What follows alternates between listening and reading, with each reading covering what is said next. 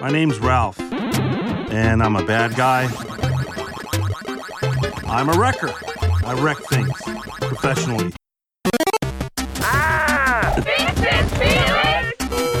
I'm gonna wreck it!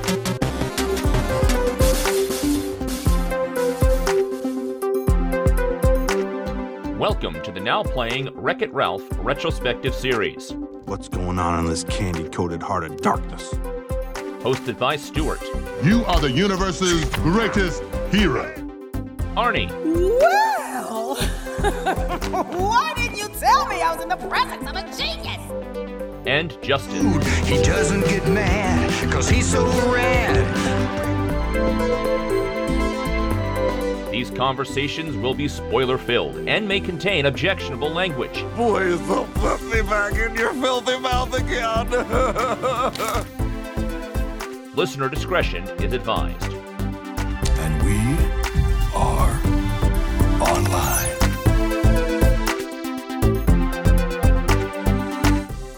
Today, we are putting our quarter in Ralph Breaks the Internet, starring John C. Reilly, Sarah Silverman, Gal Gadot, Jane Lynch, Jack McBrayer, Alan Tudyk, Alfred Molina, Ed O'Neill, Taraj P. Henson, directed by Rich Moore and Phil Johnson. This is your codependent Pied Piper of Now Playing, Arnie. And Stuart. And this is Justin. And welcome back to the second and probably final part of the retrospective for years to come, as it takes years and years for animated sequels to get off the ground. It took this one 6 years. I wondered coming in, is the movie still relevant? And the box office has screamed at me, yes. Oh, absolutely. Yeah. Big hit Thanksgiving, going to beat Creed 2. Hence why we punted that one until next week. Not surprising. This is for all audiences, and it is much more a contemporary story. Last time I felt like, okay, there was some nostalgia for 80s kids in those retro video games, but there really wasn't a world where people still went to an arcade and plunk quarters in. Here, they're going to the internet, and everyone is going to know something about that. Yeah, sure. You know, my initial thought of Ralph Breaks the Internet is, oh boy, this is going to move away from the niche-y thing that I liked about the first one. But that does open it up to a much wider audience. Everybody knows the internet. So this movie is going to be aimed at a much bigger audience, especially like on a Tuesday when I went. Holy cow, I forgot that Tuesdays are $5 movie nights. And man, I don't know if it was the combination of Thanksgiving, $5 Tuesday, and the fact that it's a big opening, but I went to a packed theater on a Tuesday night to watch this movie. Yeah, I had no one. I hear this movie is doing big, and I'm glad, because I went Thanksgiving Day. I thought that's what people did, and I found that there was 6 other people in my theater, along with me, my brother, and my nieces. I decided to bring real kids, not imaginary kids, to this kid's film. But there weren't a lot of other people that did that. And so I've had a relatively private screening. I should have gone with you. Now, you went on a matinee on Thanksgiving, right? Yeah. And when I've gone to see movies with family on Thanksgiving, usually Thanksgiving, quote-unquote, dinner is like a 2 o'clock meal, and then people go to the theater at 7 or so. So I should have gone with you that day, but I was busy with family Thanksgiving stuff. I think this movie was actually difficult for some people to see, because there's so many movies out right now that our AMC, which always puts the big films on multiple screens, had 1 screen per theater, only 3 screens for a audience of about 250,000 people. I think our area services 250,000 people at the theaters is what I've read. And they had 3 screens showing Ralph. And Warner Brothers did a real block maneuver, because Ralph didn't even get on most IMAX screens. There were a few in the big cities that have like 8 IMAX screens. But even, Justin, I talked to you in Omaha, Nebraska, where there's a number of them. Warner Brothers' Fantastic Beasts, which is not doing that well, hogged the IMAX screens through contract, not letting Disney let Wreck-It Ralph break the IMAX. Yeah, I was kind of surprised by that. You know, I mean, neither of our IMAX theaters were showing it. The craziest experience you could get was that Dolby Digital, which I'm not a huge fan of yet. Like, I don't know if you guys have been in one of those screenings yet, but it's hyper bright and hyper sharp as far as the picture goes, and the sound is way too loud in these places.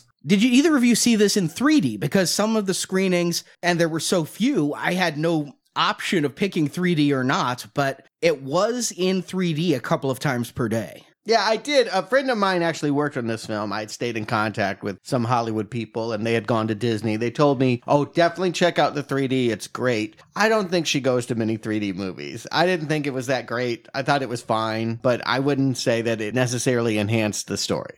Yeah, no, I stayed away from 3D like I normally do. And something like this, I especially was going to stay away just because it's animated for one, and it's got dense, quickly moving backgrounds. That's just a recipe for disaster for me. I ended up having to see this at 4 o'clock on Friday afternoon. Now, I could have gone 1 o'clock on Friday afternoon at the theater in town where you can do reserved seats and have the nice recliners and things. But I looked, I would have been wedged in between two strangers because there were very, very few seats left at that showing. I checked the 4 o'clock show at the nice theater with reserved seats, sold out. So I had two other theaters to choose from, the 3D showing at the really nice, the new theater, or the 4:30 showing at the kind of rundown theater that Stuart tells me nobody's ever at. So I go to the one where nobody's ever at. Every seat is taken. I am in literally the very back row. The only seat I could get was the handicap seat in the back. Oh, okay. Well, the movie's doing well. I'm reading this. I just saw no evidence in my small screen. But I got lucky. I guess if you want to blow off Thanksgiving dinner, that's the thing to do. Go to the movie. I just couldn't believe that even at that theater, every families were coming in after me. And there were a couple seats scattered around. But parents were coming in and just like, what do? We can't sit with our kids. There's no two seats together. And the theater's so janky, it doesn't even have a ticket counter. I had to go to concessions to get my ticket or show my A-list thing. So I had a 15-minute wait as people were getting their jujubes, and I was getting really worried. I'm like, I usually give myself some slack for trailers, but it was cutting it close, I thought. There were 32 minutes of trailers. Yeah. 32 minutes. I could not believe it. I got in there really late, and I'm like, oh, shoo, it's still trailers. And more trailers. And still more trailers. Two of them. Not one, but two of them for Toy Story 4. Yeah. Nothing like a family movie to show you exactly how demographed and test-marketed trailers are for a certain movie. With all the youngins in there, I would have thought you'd want to keep the trailers short. The movie's about an hour 40. I would think you do not want to keep a whole bunch of kids in a theater for 2 hours and 10 minutes. There were copious potty breaks going on as I sat by the back door, but it was a jammed house, and I was able to read audience reaction, and I did get in to see it. I guess I should be lucky about that. Yeah, and I had a special underlining the message moment. Although my theater was small, there was a gentleman in the back that was having a glitch, if you will. He was making noise, and nobody knew at first. They were like, who's yelling? Who's moaning? And then you realize, oh, I'm having a theatrical experience with someone who is not able to stop making noise. And you're angry for about 10 seconds, and then you realize, wait, that was the whole point of Vanellope and understanding people have glitches. And if he wants to come out on opening day and see his hero, then who am I to say? It, in some ways, it made the movie more endearing because it made it real. It made those messages real. Oh, that's great. Meanwhile, I couldn't get my glitch to go because she is now 13 and too cool to do stuff with her dad. So I took my older son, and we were the weird 23 and 45-year-old at a movie together for kids, but not as weird as the 44-year-old sitting alone in the back row. But what did you guys know going in? I pride myself that never have I gone into a movie never seeing the trailer. I cannot think of a movie experience where I did not have some visual in my head about what was going to happen. But I knew my friend worked on it. She told me the Disney princesses were in it. And that is all that I knew. I expected Ralph to break the internet much earlier than he actually did. And that was all that I expected to happen. I had no jokes spoiled. I had no sense of the supporting characters or anything that would happen. It was the freshest screening of any film maybe ever that I've had since childhood. Wow, I've had that a lot with the Dario Argento stuff we reviewed recently, and some of the M. Night stuff we're reviewing right now. I don't know that I've ever seen a trailer for The Visit. Yeah, Alone in the Dark 2, I admit I knew nothing, but I didn't want to know anything either. But I knew about this movie a couple years ago because apparently a trailer came out and there was an uproar. And being a Twitter person, there's no outrage that I am not aware of in this country. Apparently, Tiana from The Princess and the Frog They'd lightened her skin and made her nose smaller, and they were accused of whitewashing Disney's first African princess. Well, if they did that, they did whitewash Disney's first African-American princess. I don't know that she's American, is she? That's why I said African. Yeah, she's from New Orleans. I caught up with that one because I knew Disney princesses were in it. I didn't know how much. I'm like, are there any that I've missed? So I went and I saw Mulan and Princess and the Frog. Those were the two that I hadn't seen. I didn't know Brave was going to be in this one, so I still haven't seen that one. But otherwise, I caught up on my princesses. I just knew that they did that and Disney came out and are like, we're so sorry. We're going to fix this. They brought in African Americans to consult and make sure that they were portraying her appropriately for her 8 seconds of screen time that she ends up getting. It seems like a little overkill. Just maybe get out a Pantone book and make sure you're not whitewashing, you know? Yeah. Why can't you just copy what you did in the film? It's not that hard. But that was the first thing I'd heard. And then I did see repeatedly from our theatrical viewings. We've gone to the theaters a lot this summer. And the movies I've seen had the milkshake, pancake trailer. Oh, I figured that mid-credit scene was indicating that was the joke, that there was a scene yet to be shown. Yeah, it was in the trailer, but I ended up having to spoil it for myself because anybody who listened to the show last week, I always try to include as much from the new releases as I do the on-video releases in our credits. So I watched every clip available, I watched every trailer available, every TV spot available. It gets to be a little mind-numbing. Just so you guys know, I spend about 4 hours watching slightly differently edited variations of the same thing, looking for one clean line that might have had music behind it in another one. It's really anal retentive and maddening, but I do it for almost every theatrical release we've done. And so I knew quite a bit. They'd released quite a few clips. They'd released going up to Mr. No. KnowsMore. They'd released Ralph getting heart. So I'd seen quite a bit of it, but still didn't know what the overall arc of the movie would be. I just got a feel for how it would be when he did break the internet. I still didn't know how he would get on the internet. I didn't know what the plot of the movie would be, and I knew the Disney princesses were in it because that was in one of the clips. My guess was he broke the internet because it was eating up all the video game characters. That's going in what I assume would happen. All his friends are moving to the internet, and he doesn't want to lose them, so he breaks them to keep them at the arcade, because that arcade, it's still here somehow. Many surprises in that film. That was the biggest. You know, I kind of fall a little closer to Stuart on this scale of what did I know going in. Like, I usually see trailers, and especially for movies that I like, I'll try to consume all that stuff going in. But with this one, it really wasn't in my face. Unlike Arnie, I wasn't at movies where they were showing this trailer. I was aware this movie was being made years ago, so I'm not sure how it kind of went past me without me seeing the official trailer and knowing a little bit going in. But yeah, like you, Stuart, I knew something about the Disney princesses and Ralph was going to break the internet, and that was about it. Well then, Arnie, why don't you give him the plot and we'll find out what happens. It's been 6 years since the events of Wreck-It Ralph, and somehow Litwak's arcade is still doing business. But barely. I'm predicting part 3, it's gone. That's the plot. We're closing. The kids inherit it, Dan. We're closing this. We're turning it into something useful. I think it's kind of like those places in New York where you wonder, how did this business get in Times Square? He must own the land and have paid it off in the 80s, because he would not be making enough, based on what he says, to pay a mortgage on that building. Yeah. The game doesn't even make $200. She's not going to replace the steering wheel. I had to double check that. Yes, $200 a year. Mm. This is one of those hobby businesses that retirees have, you know? Mm-hmm.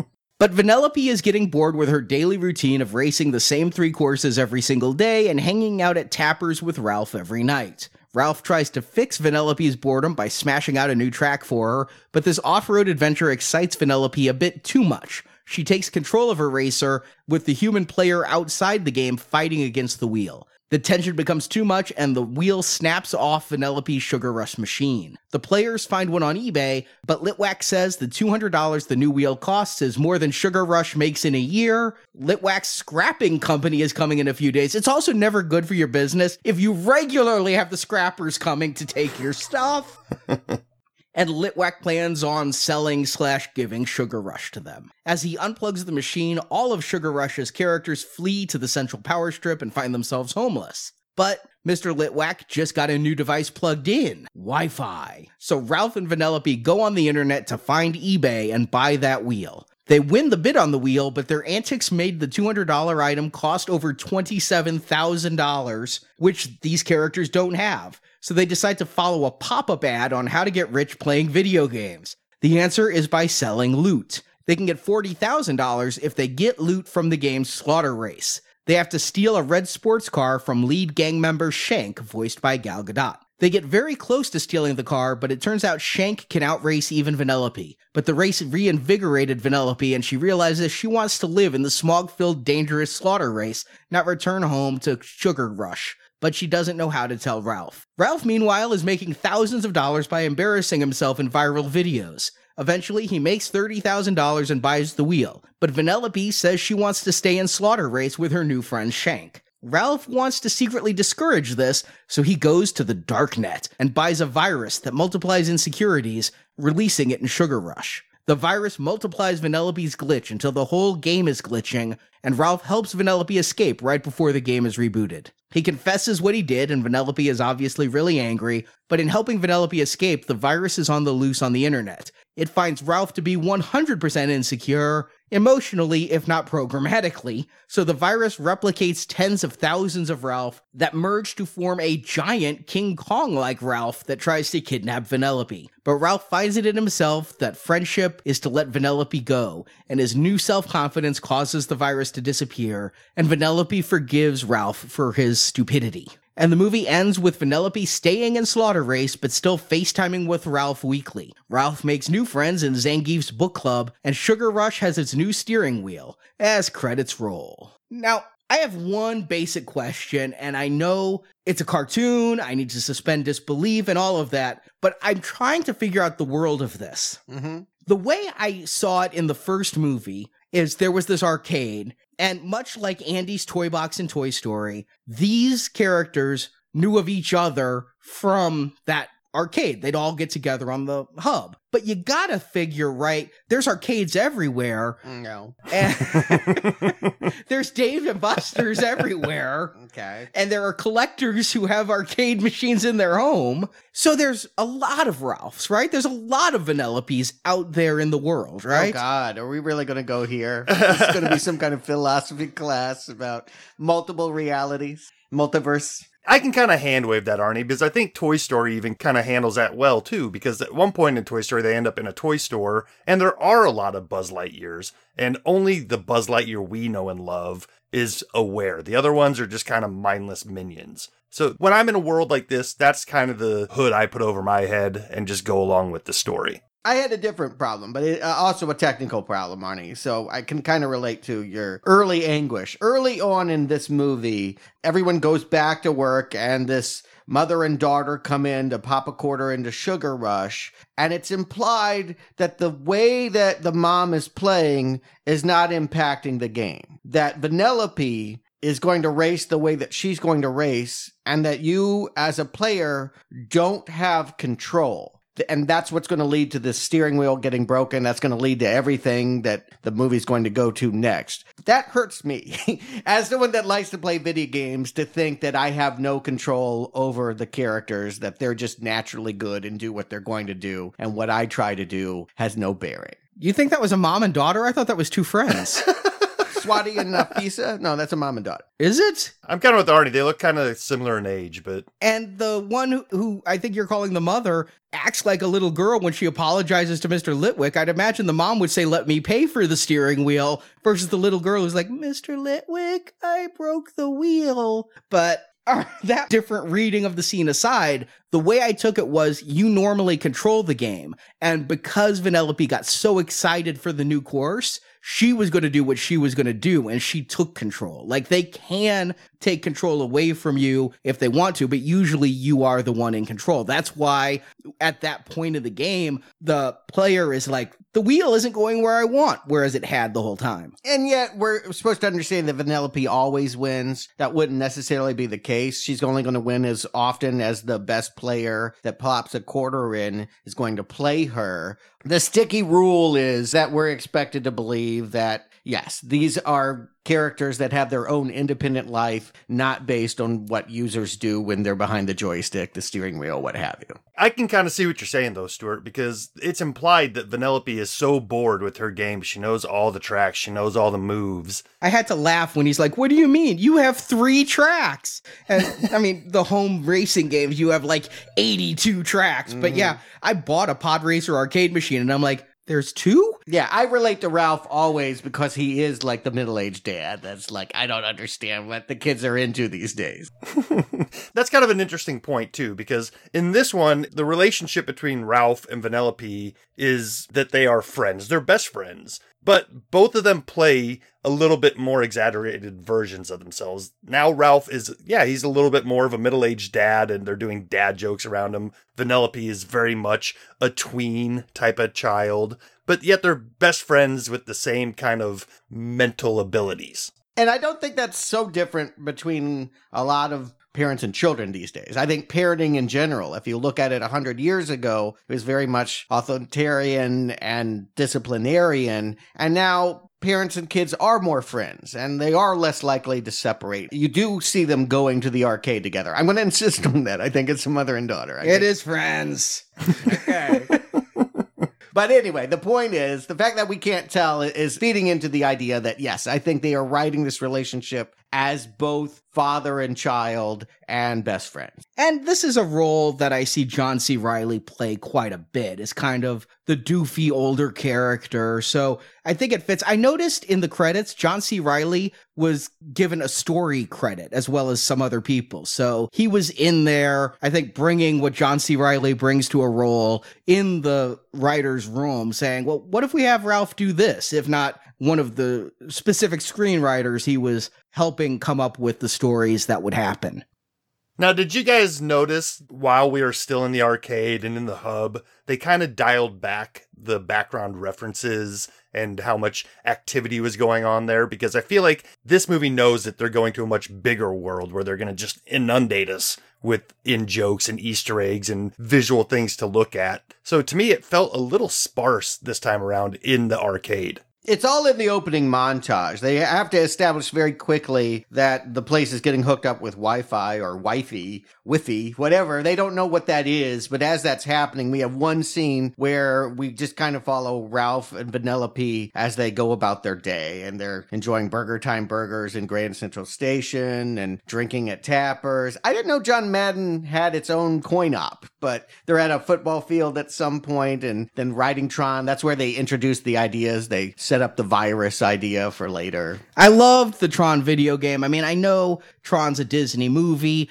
Disney is sure going to promote themselves in this movie, but it still took me back to fun times. And I also liked when we saw Ralph and Vanellope in those games. We did get, I think, 1 or 2 shots as the arcade looks like it, and we got to see 8-bit Ralph in these places, and 8-bit Vanellope. That was a lot of fun for me to see them more pixelated versus the 3D animated representations. But I agree with Justin here. As an old school gamer, I missed the background characters. It looked like they've just reused what they had before by and large. Zangief is back, Qbert is back. You know, they didn't go any deeper. There was nobody from Pole Position or anything like that. They just had the Pac-Man and the Ghost. They reference Frogger, but we never see Frogger.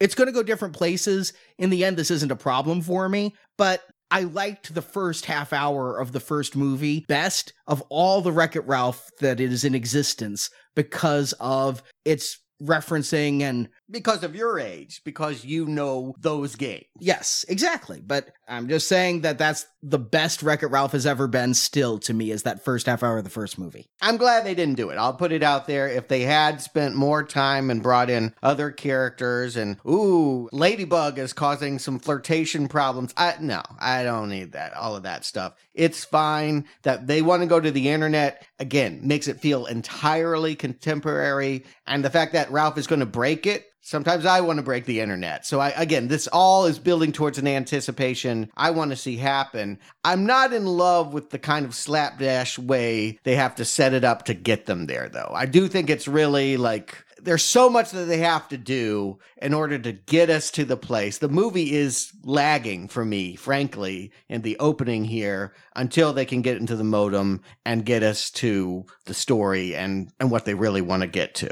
It's lagging, yet it's really dense with story elements, you know, B and C plot type of things that they set up and then just kind of leave off until the very end of the movie where they tag on an ending to it. There's not a lot of back and forth or any back and forth. It's like once we get to the internet, we stay there until the story is resolved. I will agree with Stuart. I like that they took this new places. You can only stay in the arcade for so long. They needed to broaden the world. They needed to bring in new characters somehow. Going to the internet's the right way, but it really feels forced how they got them there. They broke the wheel. Okay, so they overhear real people talking about eBay, and Ralph's like, let's just go on the internet and find this eBay. And why is Litwak hooking up a dial-up in 2018 anyway? Why hasn't he gotten it before? Or why get it now? It's completely happenstance. Yeah. And once they're in there, their motivation is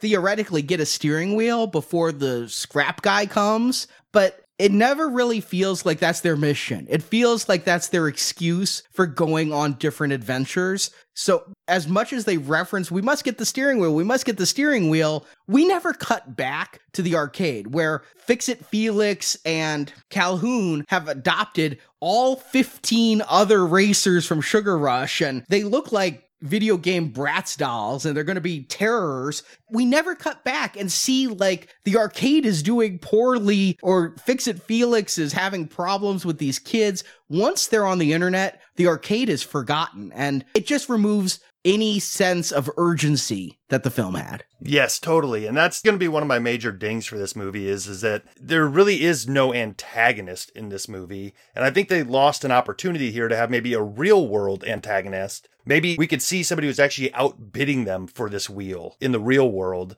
and have that tie into the arcade somehow while we go back and forth between being in the internet and out there in real life. But as it stands, this movie loses a little bit of its heart by not coming back to see what's going on in the arcade time to time. I will just say this much. As someone that came into this movie not knowing anything, my presumption was they would strengthen the bond between Felix and Ralph. I was shocked he's barely in the film. I couldn't believe they could bother to get the real voice actors back to do what must have been 5 minutes. I had the exact same thought. When this movie is starting, I'm like, okay, I knew the characters would separate. I'm like, they wanted to make the first movie, their initial concept was a Ralph and Felix road movie. I thought that's what this would be. No, Felix is left in the arcade, barely seen again. Yeah. So what they've done is that they've created a wonderland. You know, I mentioned Through the Looking Glass last time. That is what the internet is in this world. It's a sprawling metropolis that is always on. The sun never rises or sets.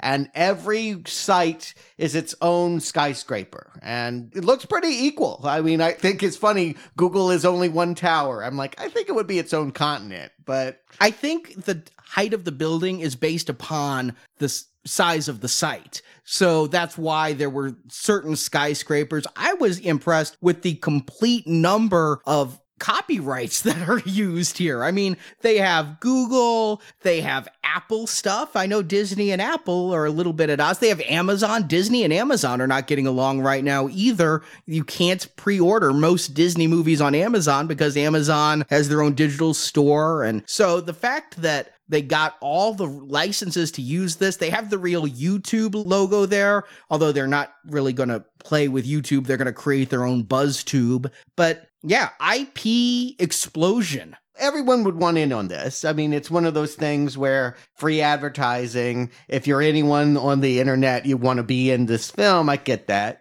You say free advertising, I'm thinking the opposite. Google, will you pay us? YouTube, will you pay us? Right.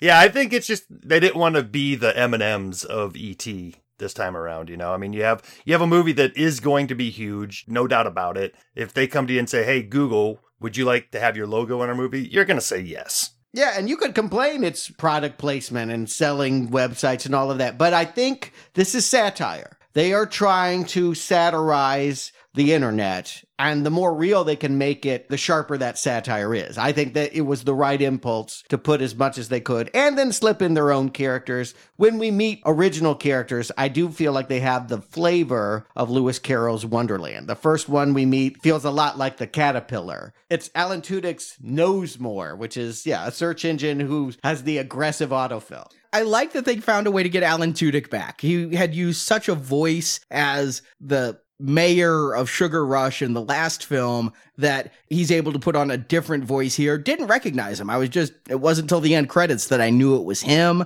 But I did like the autofill feature. That's a joke that the Litwicks in the audience aren't going to get either. I do think if grandma took the kids, they're not even going to know what that is. I do think this movie, it has a balancing act in being able to talk about all the pros and cons of the internet to all audiences who have various levels of experience with it. I sharpened my teeth doing early web design in the 90s when nobody was designing websites and have seen the evolution of websites. I really do like the personification. I like that when eventually you go to a skeezy pop-up ad website, that it's cluttered and dirty. And it's like, yeah, they used old tech. They didn't have a good programmer doing it. But when you go to the big sites, it's like nice and clean and Saks Fifth Avenue style. So I went with this. It's certainly taking more creative license. The first game, they created the Fix-It Felix game. They created the Sugar Rush game. But they were really going off of a template of 8-bit characters. Here, you're in the wide open because you have to personify a search engine. How do you do that? You have to personify what people interacting with the internet do. And the only nitpick I have is KnowsMore seems really not very busy, whereas if it was a popular search engine, I think it would be getting millions of questions per second. Yeah, I think of the Caterpillar with the hookah going, "Who are you?" when we meet this character. He's a good introduction, but you mentioned the apparatus of it all. They're doing a little bit of retweeting themselves. A lot of these ideas feel borrowed from Inside Out and from WALL-E. We've seen this kind of stuff before. We've seen Pixar handle these kind of, how do I talk about a child's inner life and emotional states? Well, it looks like this sprawling metropolis. How do we look at the future where we're all obese and on flying beds? And it's kind of a satire on what we're becoming. There's even a WALL-E writer credited on this story. They had that as a framework, and I do think it's helping them to shape the internet into something digestible and fun and Wonderland-like. Oh, wow. Yeah, those are two very good callbacks. And, at this point in the movie, I'm getting quite a bit of a Ready Player One type of vibe. We're walking into this virtual world. We're seeing sprawling shots of different buildings and stuff like that. But once we get to KnowsMore, that's where this kind of separates itself. It's like, yes, we're going to look at this beautiful place and we're going to figure out how it works and stuff like that. But KnowsMore brings us into this fantasy world as an avatar and a helping person who's going to help move the story forward. And you can't even say without him like repeating umbrella, Uma Thurman, what, like that is fun to play with. Again, it's just a good original character, even though we've got all of these familiar buildings and places as well, like eBay, which they go to next. Yeah, there's a lot of familiar buildings. I was also thinking Ready Player One with this and think that they only really bring in familiar characters at one point, and we'll get there, but I think it's a missed opportunity to have other stuff walking around here, other video game characters, modern video game characters, an orc from World of Warcraft, something like that would be on the internet. Arnie, they're going to be there when we get to Disney. You're going to see a lot of characters I see around this room right now. But Disney's going to promote their characters. And again, I think it's right. Any child fantasy movie, you want to have ones that you want to have things you've never seen before. And I think it's good. Is eBoy real? I don't use eBay. So that's how out of touch I am. Is there an actual eBoy to tell you when the auction's up? And there's not an eBoy, but you do get notifications on your phone. You'll get push notifications and emails and stuff like that. So that was kind of a cute way to personify a modern day messenger. They could have actually had that and I wouldn't have known. I never bid on stuff, but I do believe that when people do, they go for tortillas that look like Beyonce and for some reason a taxidermy goat or something. I like the black velvet painting of the cat. Yeah. I mean, it's subtle criticism that we can be very silly and foolish when we go on the internet. So, of course, characters that don't even understand the concept of money or children. I mean, I hear these stories about kids ordering crates of cookies from Alexa, you know, that it just happens. They go on the internet. They think, oh, wow, let's just get it because we can. We just shout out a number and suddenly we have the steering wheel. Also, eBay does not allow you to sell things like used artificial hips or any organs parts, or used clothing items like undergarments. So there are some rules that they don't do. And eBay also, when you bid, I know they made it like an auction, but like when they outbid the human that's there, the thing doesn't jump to your maximum bid. It jumps to $1 over his bid.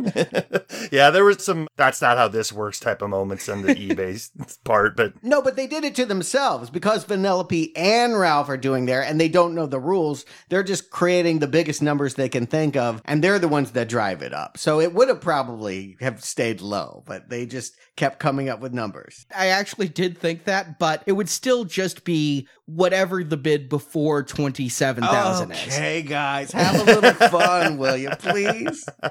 This is also where it becomes apparent a little bit more than it has up to this point, that the people that we're seeing that look like little Funko Pops are actual people's avatars in the internet. My nieces recognize them. When they leave eBay and Ralph is mad, he throws a sign and it crushes someone. And we learn the rules. What does that mean when you die in this world? It means that you get disconnected from the internet. When they cut to the couch and someone is on their laptop, I guess that's a famous YouTuber. I didn't even catch the name, but they knew who it was. Yeah, it's Miranda Sings. She's kind of an obnoxious YouTube celebrity. Okay. I mean, they kind of all are to me because I just don't know it. It's not my culture. And again, it's not to disparage them. They might all be wonderful people with lots to offer, but I do think it's generational. I didn't grow up thinking that that's where I would get my entertainment. And so I'm just a little apprehensive to do so. But they've sprinkled those kinds of people throughout this movie. I guess they shouted a few other ones throughout the films that my nieces knew. I did not. Oh, I did not know any of those references at all, but... You knew Chewbacca Mom, I'm sure. Oh, God, the Chewbacca Dad thing. That was a groaner, because I didn't like Chewbacca Mom. That was one of, like, the worst viral videos ever, but... That was a long 15 minutes, wasn't it? At any rate, it was charming enough if you like that kind of thing. The point is they need real money. They need to find out what money is, and they need to make a lot of it fast because they've been given 24 hours to come up with a valid credit card number or to have the dollar amount. And I know. I'm just wondering how this is like working in the real world. Somebody has a physical wheel that was going for $200. It got $27,000. I would have loved to have popped out to an internet cafe where this guy's like, I'm getting a car. Yeah, exactly. I've changed my life. But just something to show real world impact. They do it a little bit later, so I think it would have been fun to have just more inserts of that. But I love the way they do the pop-up ads. They seem so real. Street barkers, yeah. What a perfect representation of what pop-up ads are. Not only that, but the avatars, sometimes the ones that can't afford it, have like the security guards that are like their pop-up blocker. Like, I'm just going to shield you from that. You don't even need to go anywhere near them. Yeah, I liked that representation. But you know, there's nothing to hate about J.P. Spanley. He's actually kind of a fun new character as well. He's kind of an ally leading them closer to their mission. Yeah, I wondered. I always see the ads, the stupid frickin' ads. They're like on big news sites. I do not know why the New York Times would allow themselves to have such spammy ads on there, but make money playing video games. I've never clicked it. Mm-mm. But I always have wondered how you make that money. Loot sales. That makes sense. I used to play Star Wars Galaxies and things, and I may have paid somebody $200 for an in-game blaster. It's the new cheating. I mean, all these games, you know, a lot of them are free or some of them you pay a fee, and then all the things inside of these games, you can either slowly earn credits towards earning, or you can just straight up buy credits in the game and buy the things you want. So yeah, of course that means that's another type of economy And people in the real world are going to use real money to game the system. Yeah, I've heard horror stories about this Fortnite and like families destroyed because kids are raiding the mom's purse to get real money to buy the fake things in the game and not. It's actually probably a problem, but because we're watching a kids movie, we can just normalize it into a much more digestible story. It doesn't have to be as tragic as it probably is. There was a murder over it. Oh, God. Again, stop. I just want to stay in this Ralph world. I don't want to go too much deeper into that because that's hurtful. The point is, if they're going to make any real money, they need to get the best car available in Slaughter Race. And that means a racing game. Vanellope is happy. She gets to see a different kind of racing game. I wondered what Slaughter Race would be. I was envisioning something like Carmageddon, where the whole point was to run over people. I'm like, that's a little dark for Disney. It is a little dark. And I think this movie tries to push that. Again, I was reminded of WALL-E, and like, there's just a little bit extra here. There's a little extra acrid, acidic, satirical taste to what they're doing that I think is brave and worth applauding. Both WALL-E and Inside Out, those are Pixar, right? Yeah. Okay. But Slaughter Race ends up being Grand Theft Auto, right? Mm-hmm. It's definitely rated M. That's all I can tell you. When you see it, the fact that there's a fog of mace, it's mentioned at one point that they're wandering around. And it's just, they don't do the kinds of things Grand Theft Auto, obviously there's no sexual assault or murder, but you feel like it's happening just off screen, right? Anywhere around the corner, that's going on. I like that the characters in the game, Shank's gang, have this existential discussion of, is it any fun for the player if they can't ever get this? Because there are certain games that are just too hard to beat, or certain things that are just unobtainable that are out there. And yeah, as a player, I get really frustrated. Yeah, here's where I'm at. Like, up to this point, I think that the movie's told me it's a silly quest in which they've got to do all these shenanigans and go through all these different parts of the internet to keep their game alive. I haven't really paid attention to what they're really telling me, and that is Vanellope doesn't want to live in her game anymore. This is the point where I think the movie really kicks into gear, because it becomes about something that is emotional, that I can connect to, and that is what happens when friends grow apart. What happens when somebody wants something that the other one doesn't. They told me that in the introductory montage, and I wasn't listening, but when we meet Shank, I'm hearing it now, because at first I don't like Shank. I'm like, Shank is too cool for school. She can do everything. And Gal Gadot, I don't think she's a good actress. And why do you hire her for voice? I get it. She was in the Fast and the Furious, so she does kind of make sense as part of this street race gang. But when I heard she was in this movie, I'm like, her enunciation is not her strong point. No. Yeah, and she sounds just like Wonder Woman. That wasn't even an affect, that she really does have that broken English. But the movie confused me, because I did get right away Vanellope is bored with her game, and that's why Ralph did this. I figured she was going to find something to invigorate her on the internet, but when her game's going to be unplugged, she's like, but I want my game. So she's torn, which is actually more emotional maturity than I'm used to seeing in a cartoon. Absolutely. That's what I'm saying about suddenly this movie kicks in. It went from like, yeah, this is okay, to like, oh, I really can personally, as an adult, relate to this and what's going on. I mean, I've left my hometown because it didn't offer enough. I know what that is, and the drama of leaving people behind and the push and pull of that. That is a great thing to explore, and something I did not think that this movie would be able to handle. But she doesn't have the pull to stay home much. She only has it at the moment when she's told she can't. Does she want to save the game? She pretty quickly, she doesn't even care about making sure her former racer buddies can get back. She becomes all about discovering what it's like to hang out with Shank. It's up to Ralph to save all the rest of Sugar Rush. Well, she does get involved. She'll help promote his viral video. She's not totally disengaged, but yes, she's found a new best friend. And again, that's another reason not to like this Shank character. Oh, wait, you're coming between Ralph and Vanellope? Well, I like Ralph a lot more than I like Vanellope. I'd hate to see this happen. So my heart is definitely going for the big guy here. And I can feel him, all the jealousy and all the things that he's going to do for her by, humiliating himself for viral video is a testament to a friend, trying to keep another friend from growing. And I don't think it can be understated here. This theme that we're talking about, I think, is very well timed, considering it's actually 6 years from the last time we've seen a movie in this series. you know, there's probably a good chunk of kids that were 12, 13 years old when they were originally fans of the first movie that are now going through something very similar to this. They're off to college. They're making new friends.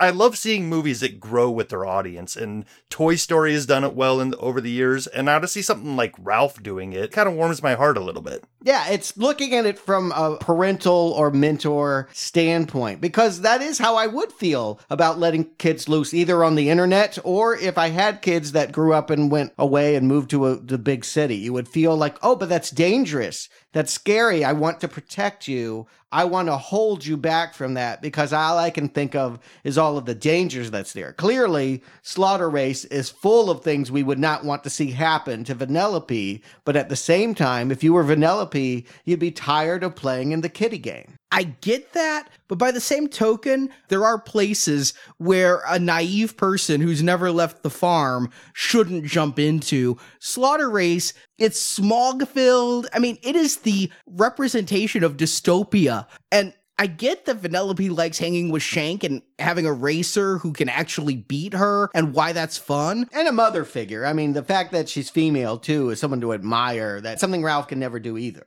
It just felt like it was too much. Like, I think I would have gone with it more if she went into Need for Speed. Slaughter Race just feels like you're going to be a homeless person on the street. You're going to... Children need to go out on their own. They need to spread their wings and learn to fly, but they need to learn to fly in the right ways. This is like somebody saying, yeah, I'm choosing to go live in a crack den. I can see that, but remember, we are in a video game world here. And I think what they're saying, you know, to an older generation, something like Grand Theft Auto and everything you've heard about it, if you've never played it, it does seem very dark and scary and dirty and violent. But to people who've actually played it, it is just fun. You're not seeing all this debauchery and, you know, the off-screen sex like Stuart was talking about with a game like Grand Theft Auto. It's just something fun while you're in it. So your perspective is going to be different based on what you know about that game. So having this ugly world, yes, I think you're right, Arnie. Like, if you want to make a real-world analogy to it, it's going to be some terrible war-torn place. But in the game, I think it does a great job of visually showing us a place that isn't necessarily going to be like a Disney princess castle. But they set up things in the last movie that I feel are completely dropped here. Vanellope, she wasn't supposed to be able to leave her game because she had a glitch. Remember that? And at the start of this movie, she's sitting in the hub. And her glitching is now a thing that only happens when she gets nervous. And there's the statement from the first movie, if you die outside your game, you die for real. This is a place where I think people die a lot, and then they reboot the game and they're back. Vanellope shouldn't have that security. I still want to know how she got out of Sugar Rush to begin with, but... Can we just take it on the metaphor that it's intended to be? Yes, you can complain about the rules. The point is that when you're a teenager and you learn about other places and you want to go there, and I do want to be a correspondent that goes and reports on Iraq, and I do want to do all of these, I want to climb a mountain, and all of these things you want to do when you're young and you do feel invincible and you haven't seen enough death yet. That is the push and pull of the youth versus the parent. And this conflict, again, very relatable, both in how it applies to the internet and just in general for anyone that's tired of the simple track and wants to go off-road. This is a rockier road than Ralph could ever make for her. And I think that's the point. This is someone that wants to leave their parent, their friend, their comfort zone. But she's not left so much. I think what happens is Ralph says, okay, I'm going to make these videos, and then she's going to pick up a banner to promote them. It may have been that she wanted to go specifically back to the game world to promote them. They end up sending her to Disney Castle. But I at least feel like they're still friends in this moment, and she will think about him in this moment, and she is reluctant. Any hesitation she does express, it is because it would hurt Ralph. And Ralph is just such a good friend. And I think what they do with Ralph here and the heart reminds me a lot of the cut subplot from the first movie where he went to that extreme Venus vacation and everything was like, and he could buy clothes with more likes, and he found that unfulfilling. Here, they go a different way with his viral videos. He finds the hearts very fulfilling, and he loves that he makes money, and then he walks into the comments section, and that could not have been more appropriately timed for me this week than seeing Ralph in the comments section. I thought that was where he was going to wreck the internet. I actually thought that he would be starting to use his fist, and they look like structural columns. If you notice the way the comment sections work, they keep going up and up and up. They look like pillars. I thought the internet could come down if you took away the way that people express themselves on it. I thought that might be where they go. They go somewhere different, and I think somewhere better, but this almost feels like an idea of not fully explored. Yeah, he goes in there and he feels bad, but he just tells himself, I've just got to be thinking about this heart around my neck. Vanellope gave me this heart long ago that establishes she's my real friend. All of these other hearts are fake. So he has the right perspective to know everything I'm doing is for Vanellope. That's why it's going to hurt so much that Vanellope is not as dedicated to him. She likes Shank more than him on some level. And Ralph's guide through this is yes. I don't know what that's trying to represent. I don't know who the voice actress for this is. I feel like this is a cultural reference I'm not getting. Oh, well, I mean, I think you get it. She's described as the most important algorithm that runs the internet. And I like thinking of the internet that way. It's mostly about affirmation. Ultimately, what people come there for is not negativity, even though it feels like that sometimes. When I go there, it's negativity. It's because they're going to get something. Yes, it's going to happen for me. And that's what draws all of these billions of people again and again to the internet, with maybe facilitating it. I think this relationship is very funny. She's very shallow. She's very trendy. You know, they give him a drink because he's doing well, and then they take it away because he's not. Go make more videos. All she cares about are the numbers. And yet I don't find her contemptible. I just find her kind of like the Mad Hatter at the Tea Party. The internet is an insane game, and she's the one that's at the head of the table. Sure, yeah, she's like a Hollywood promoter, you know what I'm saying? She's an influencer, and if you endear yourself to her, she has the power to help you out in such a way. If fame is the type of thing that you need, she can help you that way. I did like the algorithm. I was surprised the algorithm wasn't a villain. I do know some people who have quit their job and make their money off YouTube, and then YouTube changed their algorithm and screwed them royally. And also, I like the fact that Ralph got millions of hits. You made $42. Yeah. I mean, that is a harsh reality. Is you see these things and you really have to be constantly producing. It's almost like a self-imposed sweatshop if you read about some of the grueling life these full-time YouTubers have to do because they're constantly editing, posting, deleting, everything. So they could have gone darker. I felt like yes, felt too glamorous. It felt like a red carpet show. Well, I mean, again, it's the positive side of the internet. We're going to meet the negativity in just a bit. But right now, it's important to remember what keeps people coming back is that there is good that comes out of this. Fortunes can change. People can feel connected. There's judgment here. I mean, obviously, the fact that Chewbacca Dad is the encore to Chewbacca Mom is not creative or inspired. We should walk away from these scenes asking, why are we devoting so much time to cat and baby videos? I do think the movie is comfortable leaving us just with that and saying, I'm not going to judge whether you should or not. I'm just going to raise up the point that that is, as a culture, what we're obsessed with right now. And we want it. Yes, yes, yes. And speaking of things we want, yes, yes, yes, they do send Vanellope to OhMyDisney.com, which I did not know. I'd never gone there before. I've mentioned my stance on Disney last show to some people's disconsternation, but it is a real site, ohmy.disney.com. You know, when they were originally making this, Disney Infinity was still a thing, and this was supposed to be Disney Infinity. So that's why... Wow! Yeah, a lot of these characters look like the action figures that you could purchase for this. Oh, wow! That is blowing my mind, but that makes a bit more sense. Either way, I'm a little bit put off by the fact that she's going into Disney corporate and saying, these fan sites are amazing! This is not a fan site. This is a product placement. But that they would go for that video game and use those iconic representations. You've actually just solved a problem for me, Justin, because there are going to be stormtroopers here. I mean, she walks in, she doesn't see a Lucasfilm logo, but she sees Star Wars and Marvel and all this other stuff. And when they run into stormtroopers, I'm like, couldn't you put some classic stormtroopers in there? Does it have to be First Order stormtroopers? Can't you just respect the classic stormtroopers are the ones everybody's going to love? And yet, they didn't have those characters because they were doing Force Awakens figures for that game. So that does make more sense now.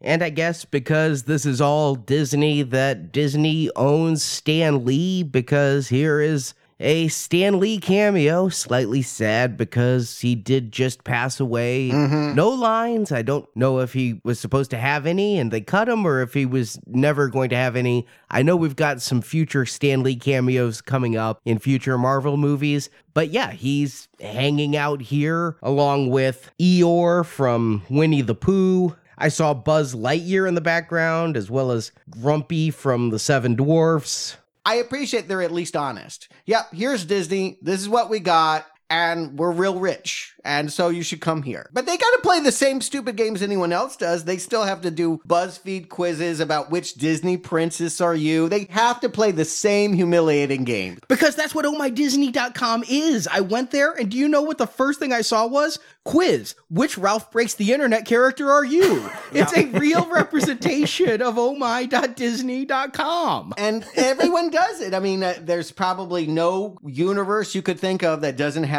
that quiz or doesn't try to cater in that way to suck you in for whatever your passion is. Everyone is a huckster here. And I think Disney is a rich huckster, but they are also admitting, yeah, we grovel too. We're begging for you to come. Yeah. I did like the incorporation of the other universes. It doesn't rankle me that they're in this Disney movie. I liked it. The Groot Ask Me Anything is hysterical. That was fun. And for some weird reason, they actually got Vin Diesel to voice Groot for this small part. I read that, and my belief is they just went to some recording sessions for Guardians of the Galaxy 2 and just grabbed a couple I Am Groots. But they also got Anthony Daniels. He will be here as C-3PO to try and gather the Disney princesses. Again, this was the one scene I knew was coming. I think it's one of the best scenes in the film. It's a whole lot of fun. It's like, if you love the Disney princesses, here's their reality show. What are they like when the cameras are not on them and they're at home lounging about in their dressing room? Oh, that was hysterical. The way Pocahontas' hair just keeps flowing in the wind, even indoors. And I did watch 5 minutes of Brave, because when I was watching clips, I knew the "we can't understand her, she's from the other studio" joke was coming. I'm like, does she really talk like that? Because I have seen some movies where I can't understand the Scottish characters because of the brogue being so thick. Trainspotting. Yes. So I did watch 5 minutes of Brave. She has an accent, but she's intelligible there versus here. So I appreciated all of that. But what does this have to do with furthering the character development of Vanellope? Everything, because she is a princess and she counts. I mean, we see all these different representations. Usually we focus in on the ethnicity. They have a rainbow collection here, which makes Vanellope the Jewish one? Is that the princess she's going for? The funny Jewish princess? I think that's what Sarah Silverman is going for here. And she bonds with them. The point is not that she is so different. The point is she just hasn't found her song yet. That all princesses sing about what they most want. And she tries the, oh, steering wheel, oh, steering wheel. Well, that ain't the song. What she hasn't faced up to yet is what she most wants is to live at Slaughter Race. And when she finally gets that musical number, I think it's a killer. Yeah, this is the point of the movie where I think it's either going to make it or break it. For a lot of people, if you're a fan of the Disney princesses, you're going in thinking, oh, geez, hopefully they don't rip them to pieces and ruin what we know about them. And if you're kind of like us, where it's like, Disney princesses, it's so saccharine and it's aimed at little girls, I don't know if I want this in my movie. I think they walk that line perfectly here. I think they do just enough reverence towards the characters, yet tear them down and show them as real people. So to me, they struck a great balance in this scene with these princesses. And you're right, the joke in there is that Vanellope needs to find her song, and the only advice they can give her is to sing about something she wants, and she needs some sort of water to look at while doing it. They aren't delicate, in need of rescue princesses, though. Like, Cinderella is going to take her glass slipper and break it and turn it into a shank. I mean, they are definitely wanting to sell the idea all our women are strong, and we're not like the old-fashioned princesses. I got that, but by the same token also, I think this was appealing to me because this whole section feels like a mockery of Disney classic animated films. You get the princesses, you dress them down in sweats. I mean, that's taking the Disney princess thing that little girls have looked up to forever and kind of tearing it apart. And then you're going to get Alan Menken, who has written some of Disney's most known hits and musical numbers, and get him to write a song about Slaughter Race. Yeah, well, he wrote the South Park stuff, too. I mean, this is somewhere in between. Somewhere in between a classic Disney song and a complete debasement. I think it was Shrek, right, that portrayed Walt Disney as being this kingdom where they enslave fairy tales. They're not totally dissing themselves, but I do think they're coming down from their lofty pretense about what a woman should be back in 1940 or 42 when they drew Sleeping Beauty. They know this needs to be contemporary. I think, yes, Vanellope is the most contemporary princess they have. The surprise was it was only a scene. C-3PO comes to grab them, take them away for another quiz, which they hate doing. And they do feel like privileged stars. Having worked in Hollywood, I'm like, yep, this is exactly what it is to go collect someone from their dressing room. But it's a nice moment. And again, it underlines the fact that this movie is not about getting a wheel. It's about finding your place in the world. I guess, yes, this told her to sing the song by staring into a spilled glass of water. But to me, I felt like her Oh My Disney stuff. And don't get me wrong, I was having fun. But it was at this moment that I'm like, I don't know what this movie is. I get what the arcs are. I get what they're going for. But it's kind of shambling and aimlessly wandering around the internet like me when it's 11 o'clock at night and I know I should go to bed and I'm like, let me check this site. Let me check this site. I just don't feel this movie is very cohesive. Well, I think that it does shamble in the beginning. To get to where it's going, it was shambling. But now that it's found what it's about, again, Ralph gets his money now. I got $30,000. The wheel's being shipped. It's going to get there. Yay. I'm like, is this movie over? No, of course not, because that was never the conflict. We thought that was the conflict. That was the excuse. And so we devoted a lot of time to a wild goose chase that really is not the point. The point is, this is a girl that wants to stay in Wonderland and her friend's got to go back and be where he's always happy. Because he said that in the opening scenes. I don't want anything more. I have everything that I need. Why on earth would I want to go? The internet might have been fun for him. He probably enjoyed a few of those makeup videos, but I don't think overall he wants to be there.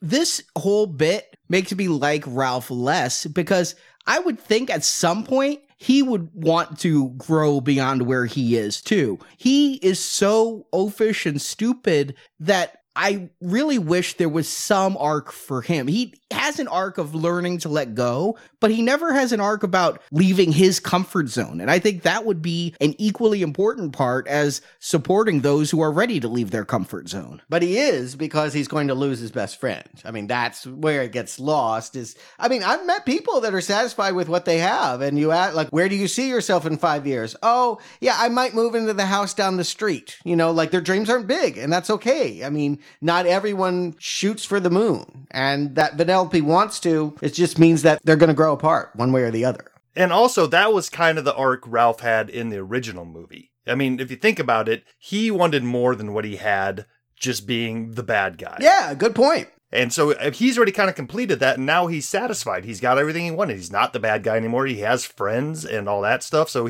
this does become about him wanting to not let go. And I think maybe what you're feeling, Arnie, is something that I was feeling, is there's no external antagonist that's tearing our two heroes apart. It's themselves. It's their own inner conflict that's tearing them apart. Which I like. I can understand why that's frustrating, because in fairy tales and fantasies, we need those characters, and Disney is very good about creating those kinds of enemies, like something with tentacles is going to come up, and we're going to all hate that. But yeah, even Shank, she was the one that gave the idea to go make some videos and make money the right way. I mean, everyone here has been helpful. Again, if you have the right attitude, the internet is a place of yes and positivity. Unfortunately, Ralph just is not there anymore, which is why we're finally going to get the internet broken. He's going to go to the dark net. I thought he was encountering Vinnie Jones, the voice of the two-headed guy who's selling the viruses. Double Dan? Yeah, I thought it was Vinnie Jones. It's Alfred Molina. Yeah, he has that voice naturally. I know he's played lots of different characters here, but I like this bit because probably the unsung favorite of my character, he's not really a character, but the creature I've enjoyed the most in this film is Little Gord. Yes! We didn't know what Gord was. He was just kind of hanging around JP's family and just handing him things when he needed it. And he's just a tumor that fell out of the dark net. And here we see who's growing the tumors. Man, we haven't really talked much about the quality of animation and the different styles that they're employing here, but is it just overly obvious how good animation has gotten today when we're looking at this tumor and seeing all the splotchiness and little white hairs of his skin? Ugh, I was shuddering eating my popcorn watching this guy.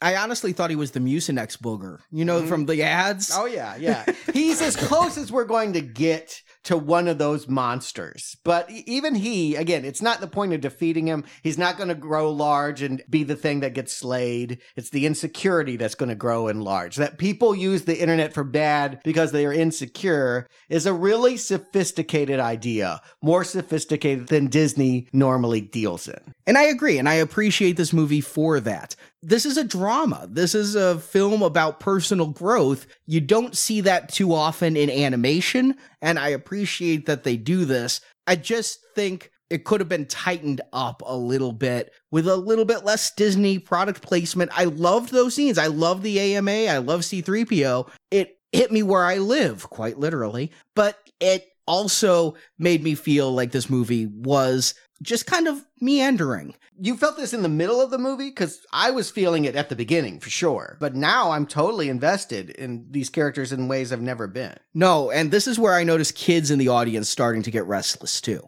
About the 50-minute mark, kids were, like, talking to their parents, wanting refills of popcorn, wanting to go to the bathroom. Their attention span had gotten peaked.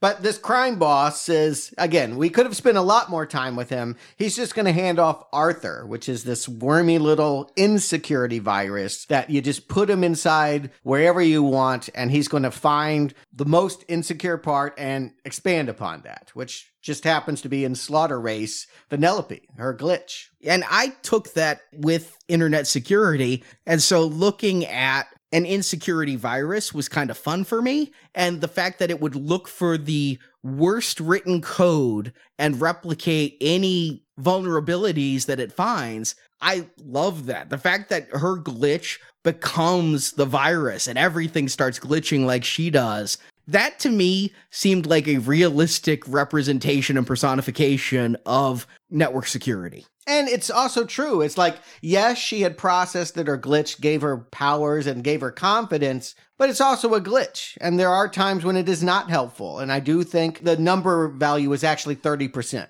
It read her and it goes, you're about 30% insecure. And I think that's right. She's 70% a very confident racer, but there's always going to be this element to her. And it found it, exploited it, and now she's got to get out of the game so it can reboot. And that's what I didn't get out of that scene, is that when it said insecure, it was talking about emotionally. I don't get that until it hits Ralph. I actually took it as they meant programmatically insecure because the code has a glitch. Right. And she doesn't belong there. I mean, she is a character outside of this game. So maybe in just that respect, she is also a problem. Yeah, I mean, it works on both levels, obviously, but once we get to it scanning Ralph, it's working definitely on the emotional level. 100% insecure because they've had a fight. Not only is he just much more insecure in general, a bumbling oaf, but she broke his heart. I mean, literally, she tossed that medallion down into, I think they call it Dial-Up Express, an area you never want to go.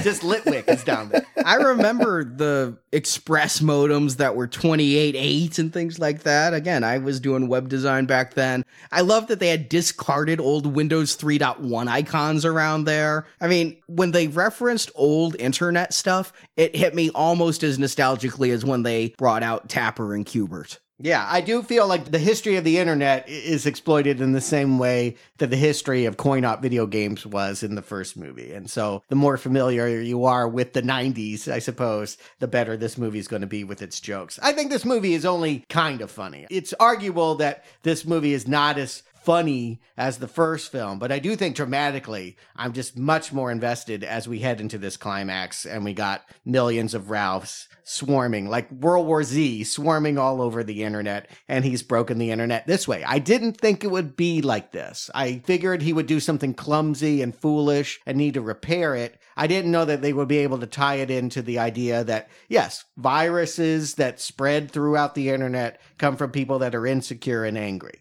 This is where we get to see the outside world, and we get to see the Ralphs doing things like turning shopping carts over, and people's items are just removed from their shopping carts. They must have been on Mondo's site. And they announce it as a DDoS, a distributed denial of service attack. So the real world is seeing things that have happened in the real world. There are those times when the major internet backbones all got hit by those viruses. So this is all working for me. When there were a lot of Ralphs doing dangerous things, when they became one giant Ralph, that's where the metaphor lost it for me. That is no representation of the internet. That is just the movie deciding to consolidate its bad guys into working for the story and not working for the environment they're trying to symbolize. Well, Disney movies need, I mean, again, I always think of Ursula getting giant at the end of Little Mermaid, but it always seems like they grow big. There's a giant dragon at the end of Sleeping Beauty. You need something giant. And again, I assumed it was going to be Double Dan. This is the correct impulse to make it his own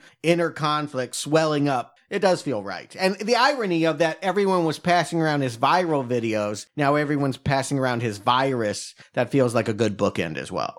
It's also a nice change from the first movie that does have somewhat of a violent resolution to how they defeat the main bad guy. You know, I mean, we're in that first one, we're stuck above Diet Cola Mountain and we see Turbo holding Ralph's eyes open so he can watch his friend die. Like, that was dark and it was a little violent. This one, yes, we have a giant insecure Ralph, but the way that we resolve this is through talking and understanding, which I think is a good message here. I agree. It's a great message for kids. However, I really wanted to get to the antivirus thing and get them tricked into walking through Norton or something.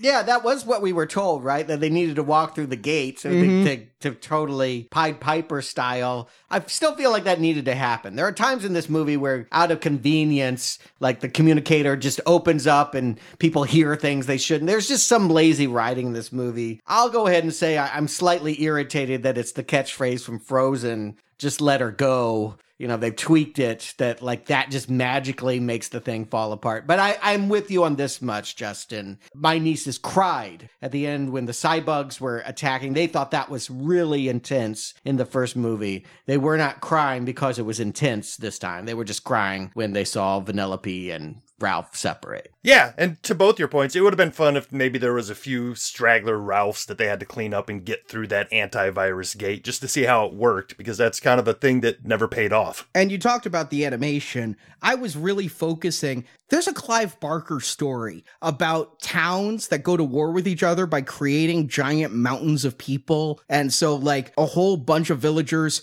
stand on top of each other to form the leg and things. And it's this horrific story about the dehumanization of the individual in exchange for the collective. And so I was really wondering, how would they animate all the Ralphs when we get close-ups? And it's like this weird undulating wave of Ralphs that they kind of looped. It was very strange and very hypnotic. But not amplified by 3D. The 3D didn't add much more to the effect that wasn't already there done by the animators. Yeah, you're right. It was, you know, the close-up shots, if you paid attention to the background, they were constantly just slowly crawling over one another. You know, it's not like they were just holding on to one another to form a body. They were, like you said, undulating and moving the whole time. It was a little unsettling. Yeah. But they wrap it all up. Really, again, I think they gave it to the Disney princesses to really do the rescuing here, that Ralph is falling and they're able to collectively create a parachute and put him in Sleeping Beauty's bed. And, you know, again, the message they want to send, they're speaking specifically to young girls like Vanellope, the same ones they're talking about that I think you're right, are now ready to go on and do something outside the nest. You can do it. You can do anything. You can save Ralph. And I liked the Frogger joke. When the Princess and the frog kisses him to wake up, you know, a reversal Sleeping Beauty there. And He's not kissed by a woman. I was surprised Ralph never found love in this movie, too. I kind of thought going in... Steve, I'm telling you, it's part three. That's my prediction. A female Ralph. Mrs. Ralph is coming. I just, for some reason, going into this movie, thought that would happen. But it's not going to be with one of these princesses. He's kissed by a frog. And he just... Frogger? Yeah, that it reminds you about old coin ops, which we'd completely forgotten about at this point. But he's going to have to go back and make friends with them. And again, that seems right. You know, he had a world before her. Their friendship is only 6 years old. Sometimes that happens. You have a really intense friendship, romantic or whatever it is, and then it ends for whatever reason. And you can still care about them, but you're going to go on in a different track. And so there were some tears in my small audience. I could definitely see that everyone was very touched. My audience was quiet, which was rare, but I didn't hear crying. I didn't see tears, but I was behind everybody too. So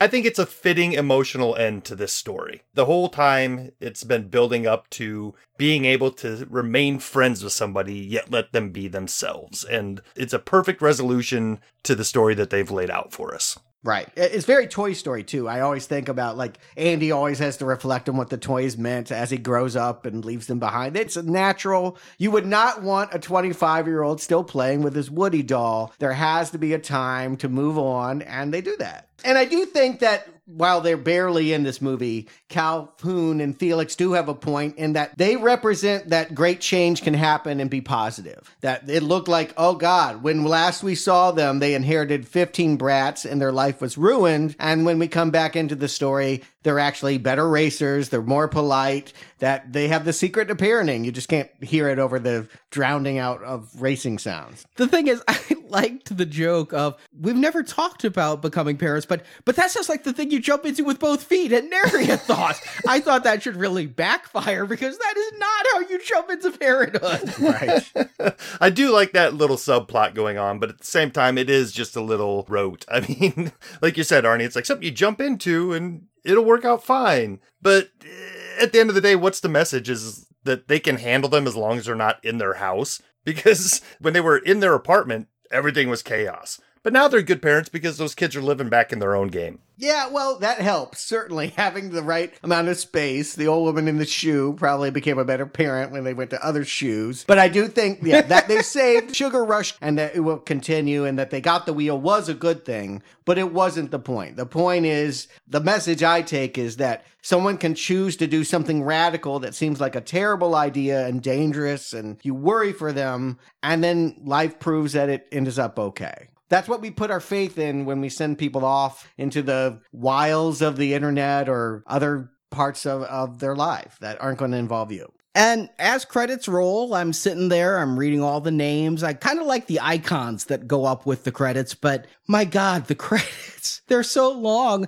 And I had been in the theater forever. Marjorie was actually worried that I'd seen a different movie or something because of the 30 minutes of trailers. And as these things go, I'm reading like Caffeination gets a credit. And of course, IT tech support. Human resources are now in the film credits. Human resources. Payroll. Yeah, it helps when you at least like the song, but it's Imagine Dragons Hero. It's just a little too sugary pop for me. And I was waiting because we have to wait these things out. It wouldn't bother me in the least if I could get up and go when the credits start rolling, but we have to wait for these teases, and there are two of them. The first one, I'd forgotten. Again, I watched all the trailers. I'd completely forgotten the pancake milkshake. And so this little girl is in the backseat of a car, and they're like, how'd you like the movie? I didn't like when they have scenes in the trailers that aren't in the movie. That was very mature of her, because I feel the same way. I was just about to say, we should invite her to come on Now Playing.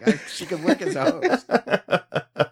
But I was like, what scene? And now I'm stuck with this conundrum, like this Confucius-like riddle. Was this scene drawn to be in the trailer and just this joke? Or was this scene drawn to be something that happened to them on the internet? And then when it was cut, it became the joke. I could find out if you want. Again, I know someone that was in the room. They were getting the coffee, but they were in the room when this thing was being retooled and things did change around. That's all that she would say that I can say on the record. There were things that were going to be here and that got pulled. As any movie you find, I don't know if this scene specifically was one of those. Well, I have read that this scene was cut from the movie for pacing, and then they made it this mid-credit scene. and added the joke to it. So it works better that way, honestly, I think. It does. I don't know where you would put it in the actual flow of the story, that it had so many fits and starts, it might have been disruptive. Here, it is just a funny punchline, but not the funniest. I do think that anytime you get Rickrolled, it's going to be the best joke. Okay, so the mid-credit scene is pretty early on, and really most of my crowd, full theater, about, I'd say 80% left immediately when the credits started. Yeah. But the 20% that stayed all left after the pancake milkshake joke. Yeah, everyone was gone but me, and I was begging the nieces, please just stay, please. And so I got up, and I went to the corner of the theater in the back and just stood there watching. And this theater guy comes in cleaning up. He's like, you waiting to see if there's something at the very end? I'm like, yeah, is there? He goes, yeah, but you're not going to like it. And this leaves me puzzled. I'm sitting there for like 10 minutes of credits like, he doesn't know me. How does he know my taste? Is it going to be something Disney princess? Does he think I don't like Disney princesses? I mean, I'm in this movie. What is it going to be that I don't like? I'm really confused. And then it comes up. And now a preview of Frozen 2. And I slump. I hang my head down and I walk out. And the guy's like, no, stay. Wait for it. Wait for it. I'm like, I don't want to see Frozen 2. Oh, I knew they weren't going to do it. It was obvious to me. They had something, a pop-up banner pop up as they were saying it. I knew that this was going to be a rug pulling, but it was nice. They get it to the note. I mean, they literally, I know that video well enough to know, like when they edit to the waiter polishing the glasses and all that, that is the video for Rick Astley's Never Gonna Give You Up. And it is a great joke for the internet, because that is the internet prank. Yeah. Is you're telling them, click this link to see one thing, and you're seeing something else. So you're telling me we're not doing a Frozen retrospective next Thanksgiving when Frozen 2 actually does come out? Oh, they're making a Frozen 2? Yeah, it is happening. And again, I imagine there are a segment of the theater that really probably got very primed because we haven't seen anything yet. Not a segment of my theater, because it was literally only me. But it's weird to me. Do people like getting Rickrolled now? Because both this movie and Bumblebee, which we're reviewing in a few weeks, have Rick Astley jokes in them. Yeah, this movie shared Deadpool 2's joke about the joy of painting and Bob Ross. I mean, I think sometimes scriptwriters just, maybe they talk to each other too much. There's crossover. I think the Rickroll is mostly dead, but I think it works here for this crowd where we're talking about a ubiquitous internet type of thing, especially where Ralph is becoming an internet celebrity by becoming a meme. Yeah, and did you notice that Vanellope said that she was going to get upgraded on January 25th? I think they're telling us when this thing is going to hit DVD. I think that's they were literally putting in the movie. You can expect to see this in 2 months on your shelf, and you can buy it. What a short window. That is so short. I can't believe Venom's coming out before Christmas on Blu-ray. Yeah, what's theaters? That's what he's going to have to come back and fix. Come on, Felix, where's the hammer? The theater-going experience is dead. Well, Justin Stewart, do you recommend Ralph Breaks the Internet? Justin. Going into this, I was a little apprehensive because Disney is not known for making sequels, or at least sequels that aren't direct to video anyway. So this is one of their first forays into making a sequel to one of their original properties and putting it in the theater. And so I really didn't know what to expect. Like, was this something that they were going to take seriously? Was it a money grab from a property that they feel like, hey, we own this, let's go for it? But I was pleasantly surprised to be thrown back into this world and see what these characters have been up to for the last 6 years. So it did a few things that I need to sit with for a little bit and probably watch it a few more times to really let it sink in. But on a surface level, the first time through, I had a feeling like something was missing. Like I didn't know if it was the heart of the movie or if it was just the visuals of this movie weren't as fun and playful as the last one, or if the fact that there was no main bad guy for us to rally around. But after talking through this with you guys, I think all that stuff is done very purposefully, and it's the fact that they're trying to tell a different type of story, and where they take Ralph and Vanellope is a natural progression of the characters that we met in that first movie. So if you would have talked to me the minute I walked out of this movie, I would have been a little bit more sour on it. But now that I've been with it for a few days and I've thought about it a little bit more, I think I'm going to enjoy this movie more and more each time I see it. So for me, I like it and I want to see it again, and I'm going to give it a recommend. It's not quite up there with the original, but it's just barely below it for me. So it's a good green arrow for me. Stuart. Yeah, I'm going to call it an overall upgrade to Wreck-It Ralph, as I suspected it might be. I felt like there were things that could have been improved about the last one, and here the writers have taken a Felix Fix-It hammer to some of the movie's charming kind of irrelevance, is how I would characterize it. I found it mildly recommendable, the first movie, but it was just kind of 80s kids could get nostalgic about their old games, and millennials could laugh at poop patter and sugary foods. I just didn't feel like there was a lot of contemporary issues if you're dealing with arcades and such. Other than the passing inclusive message of autism spectrum disorder, I just didn't feel like it had a lot to say to people today. And this movie has something to say to everyone, not just kids, but anyone that's going to go on the internet or make a big change in their life. Every parent, every teacher, every mentor, they're going to find some relevance and some anxiety and what it's like to send people off into the wonderland of the internet. I think this movie has some colorful characters. I think that it really made me care for Ralph and Vanellope as best friends in a way I didn't last time. And I think the message of separation anxiety is more relevant than ever in a day and age where people don't always move out of the house or sometimes move back. This is an important message to say. It is okay sometimes to cut off communication. It is okay sometimes to take a step away from the social connectedness that we all feel on a day-to-day basis. I don't think everything here is great. It certainly doesn't achieve the finesse of the best Pixar films. I think they take that Fix-It hammer sometimes and just holes in the script. They just go boop and like, all right, we're just solving it. And it's just there. And I feel like there's probably tweaks they could have done. They're pretty minor.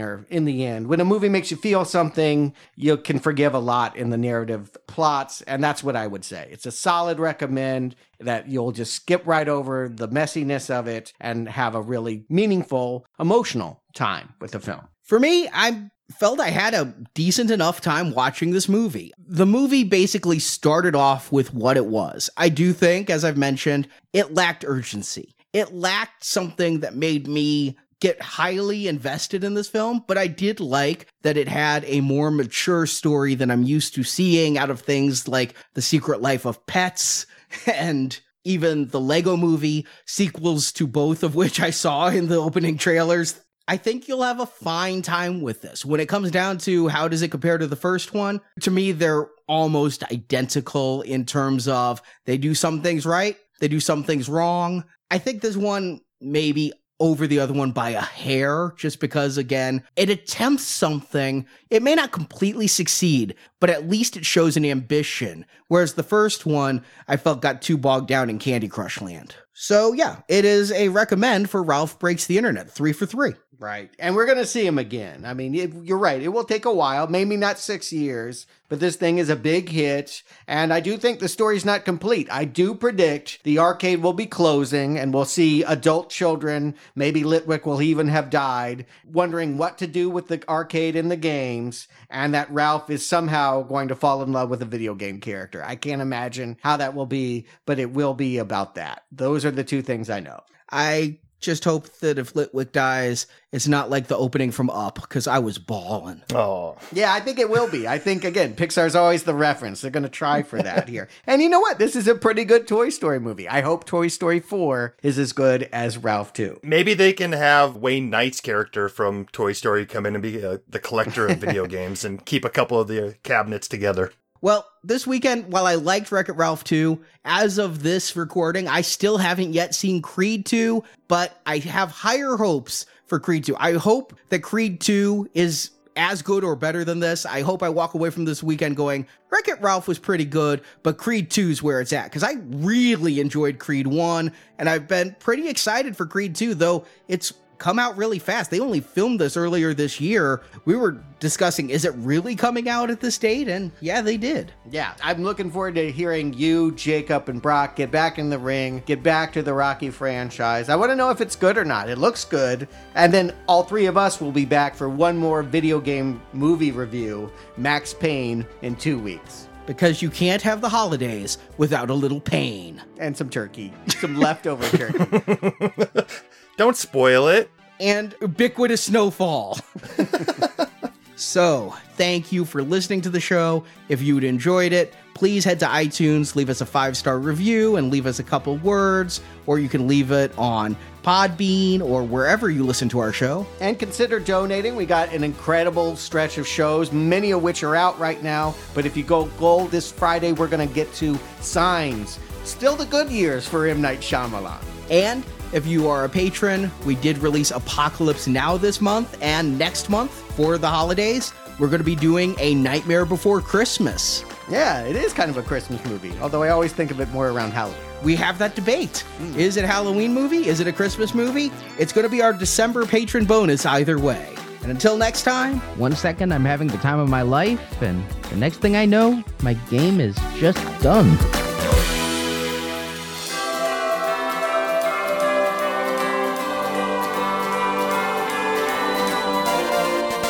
I am bad, and that's good.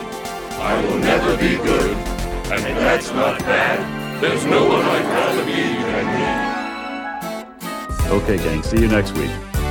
Thank you for joining us for this installment of Now Playing's Wreck-It Ralph Retrospective. That is what the internet was made for! Come back to NowPlayingPodcast.com each week for another new movie review podcast. We haven't been this popular in years.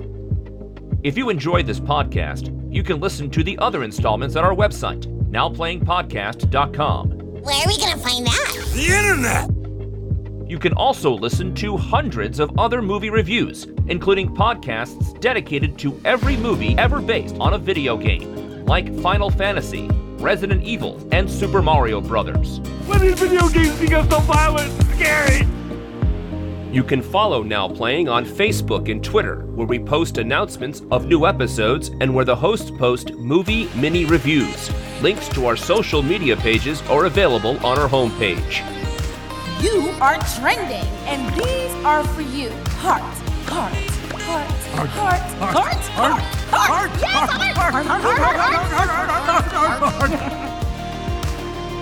Now Playing relies on listener support to keep operating. Border alert. Border alert. You can find details on how to support our show and receive exclusive bonus podcasts at NowPlayingPatron.com.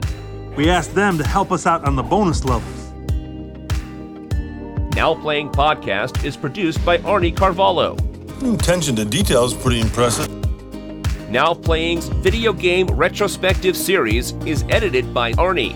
Why do I fix everything I touch? Now Playing credits read by Brock. I'm pretty sure he's just trying to guess what you're gonna say. Yes, I'm sorry, but my autofill is a touch aggressive today. The opinions expressed on Now Playing are those of the individual hosts and may not reflect the opinion of Venganza Media Incorporated. You're not wrong. Now Playing Podcast is a production of Venganza Media Incorporated. Copyright 2018, all rights reserved. Venganza Media is not affiliated with, and this podcast has not been prepared, approved, or licensed by any entity that created the film analyzed herein. Are you guys okay? Should I call the police? All movie clips and music used in this podcast are the intellectual property of their respective copyright holders. They are included here for the purpose of review, and no infringement is intended. The rules are there for a reason, Vanellope, to protect us.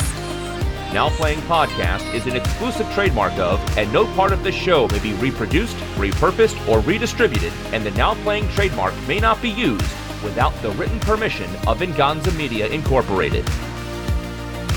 Whew, what a day. So, you want to head to Tapper's, Ken? If you're buying, buddy.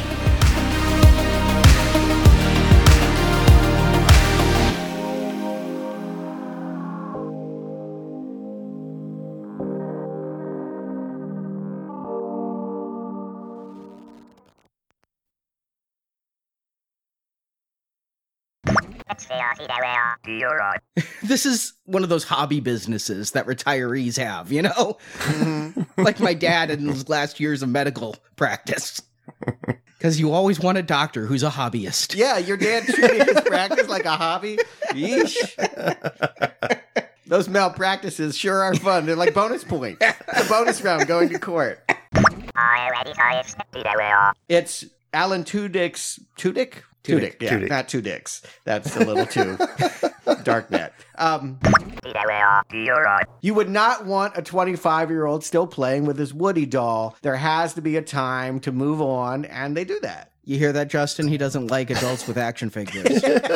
I realized as I was saying it, I was walking into a trap. I'm like, stay above it. Don't fall in the pit. Oh, I guess I didn't clear it. I thought I jumped that like pitfall. I'm just glad he threw the wood. You put doll at the end of it. Right, for a second, I thought you were saying grown man playing with his Woody. Yeah, I tried. Like, yeah, you don't play with them, though, Arnie. You don't play with them, I don't think. I hope you don't. Please say you don't. When I say I'm playing with my toys, it usually means I'm moving boxes or taking photos. Mm-hmm. Mm-hmm. Buying them on eBay. Yes. Haven't made laser sounds with my mouth for at least a few months. It's not like Spaceballs. No, sir, I didn't see you playing with your Spaceballs toys again. In a day and age where people don't always move out of the house, or sometimes move back like I do. Oh my God, I can't believe I'm living with my mother right now. But it's happening.